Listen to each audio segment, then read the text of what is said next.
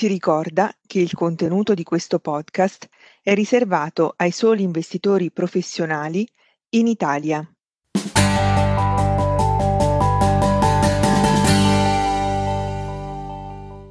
Buongiorno a tutti i nostri ascoltatori, io sono Guido Maistri e questo è The Spotlight. La nostra ambizione è di mettere sotto i riflettori gli argomenti più caldi dai mercati finanziari e cercare di fare un po' di luce, fare chiarezza e dare spunti di riflessione. Oggi mio ospite Mauro Valle, Head of Fixed Income di Generali Investment Partners. Innanzitutto, buongiorno Mauro. Buongiorno Guido e buongiorno a tutti. Mauro, l'anno è iniziato diciamo in modo piuttosto turbolento. Eh, l'inflazione ha toccato punte superiori al 5% e le tensioni tra Russia e Ucraina possono ulteriormente impattare sui prezzi dell'energia. Secondo te la BCE sarà costretta ad anticipare e alzare i tassi già nel 2022? Ma nell'ultima conferenza stampa della settimana scorsa la Lagarde è stata piuttosto esplicita e ha detto che l'inflazione adesso è una fonte di preoccupazione per il Consiglio e ormai anche vedono l'inflazione al rialzo invece che transitoria come la definivano qualche mese fa. Quindi a marzo ormai ci aspettiamo una riunione piuttosto importante in cui qualche decisione verrà presa. E al momento eh, lei ha dichiarato ancora che nel 2022 un incremento dei tassi sarà improbabile e che l'ECB sarà data dependent, ma è anche aggiunto il fatto che la, il sequencing, ovvero sia prima termineranno il, il, flusso di acquisti dei titoli e poi penseranno a un primo rialzo, è una, diciamo, una policy che non uh, si tocca. Tuttavia, da quello che stiamo vedendo in questi giorni, anche da come si sta muovendo il mercato, il, l'ECB è abbastanza probabile che terminerà prima l'APP program, il, pro- il, programma di acquisto, in modo tale da avere una finestra di rialzo tassi già verso la fine dell'anno. Quindi potrebbero terminare l'acquisto a settembre ed alzare a dicembre, ma per, vedremo poi nelle prossime settimane quale sarà il consenso che si formerà sul, sul mercato. Ma sembra abbastanza chiaro che ormai la finestra di rialzo dei tassi è, è spostata piuttosto in avanti, che è più vicino ad oggi a, a noi.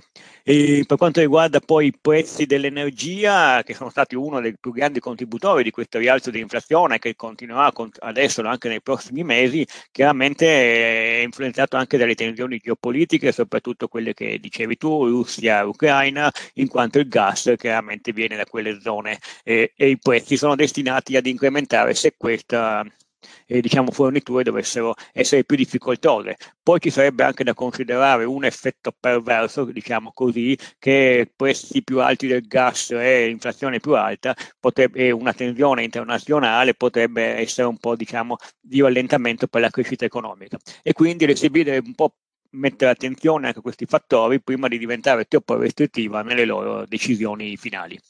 Chiarissimo. Spostiamo un po' il baricentro e guardiamo un po' a, all'Italia. I mercati hanno tirato un bel sospiro di sollievo, direi, con la rielezione di Sergio Mattarella. Guardando al nostro debito pubblico, cosa è successo ai titoli di Stato e quali sono le tue aspettative sui nostri titoli per i prossimi mesi?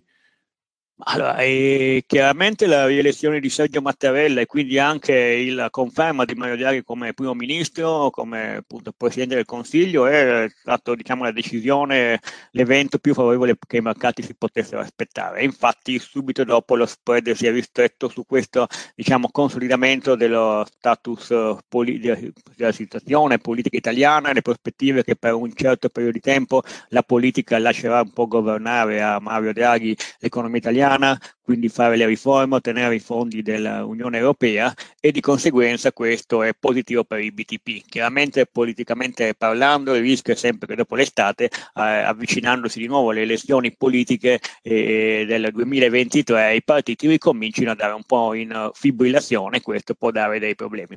Ma in realtà in questi giorni il BTP l'abbiamo visto, si è allargato fino a 160 basis point, ma questo guidato soprattutto dalla conferenza stampa dell'Istituto BCB. La, la, prospettiva che gli acquisti siano inferiori a quelli che eh, già il mercato aveva dovuto scontare a dicembre ha fatto sì che gli spread allargassero appunto per questo minor supporto da parte della banca eh, centrale. Quindi questo ha generato molta volatilità e un allargamento del spread.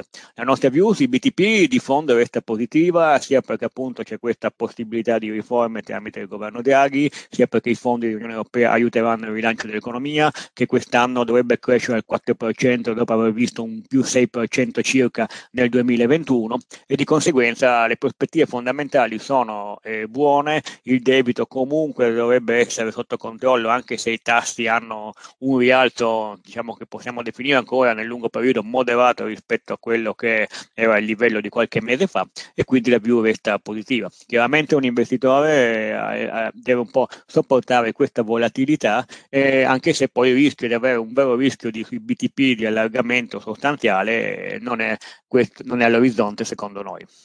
Mauro, il 2021 non è stato un anno semplice. Eh, nel 2022 i giochi sembrano ancora più complessi. Come state impostando i portafogli? Ma sì, Guido, il, ehm, l'anno ha cominciato in maniera molto volatile e piuttosto complessa a causa di questo cambio di attitudine delle banche centrali, quindi i rendimenti e gli spread del credito si stanno allargando e le portafogli, i titoli di portafoglio hanno avuto una, diciamo, un'attitudine più conservativa, più prudenziale, e, però siamo anche abbastanza tattici per gestire questa esposizione. Infatti a un certo punto, nelle prossime settimane, i mercati troveranno un livello di equilibrio in termini di rendimenti rendimento di spread che potrebbero essere eh, piuttosto interessanti e anche rappresentare un punto in, di entrata per incrementare il rischio. I portafogli hanno cominciato appunto una, una, un anno in maniera più conservativa sia in termini di duration che di spread. Nei prossimi giorni appunto saremo un po' più attenti a consolidare questa, diciamo che, questo livello di, di, di duration.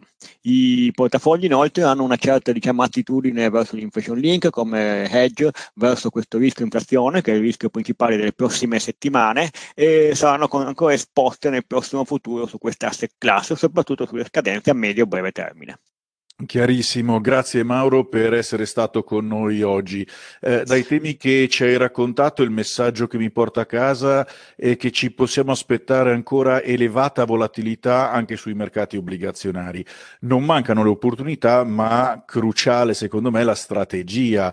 Come abbiamo sentito da Mauro, sui portafogli obbligazionari bisogna essere tatticamente difensivi, ma pronti a prendere posizioni pro rischio. Eh, flessibilità e capacità capacità di leggere rapidamente il mercato e prendere posizioni sui portafogli, così come ha fatto l'anno scorso, a metà anno, con, con gli inflation linked.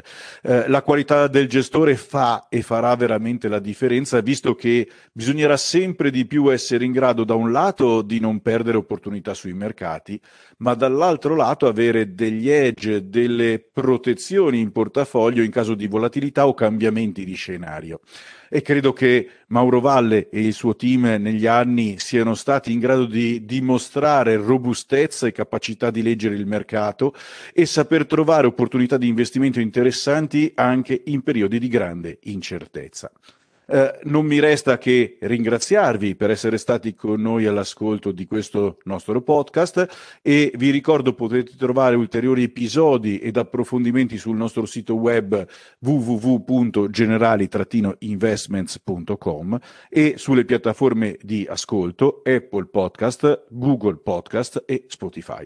Grazie ancora e vi auguro una buona giornata.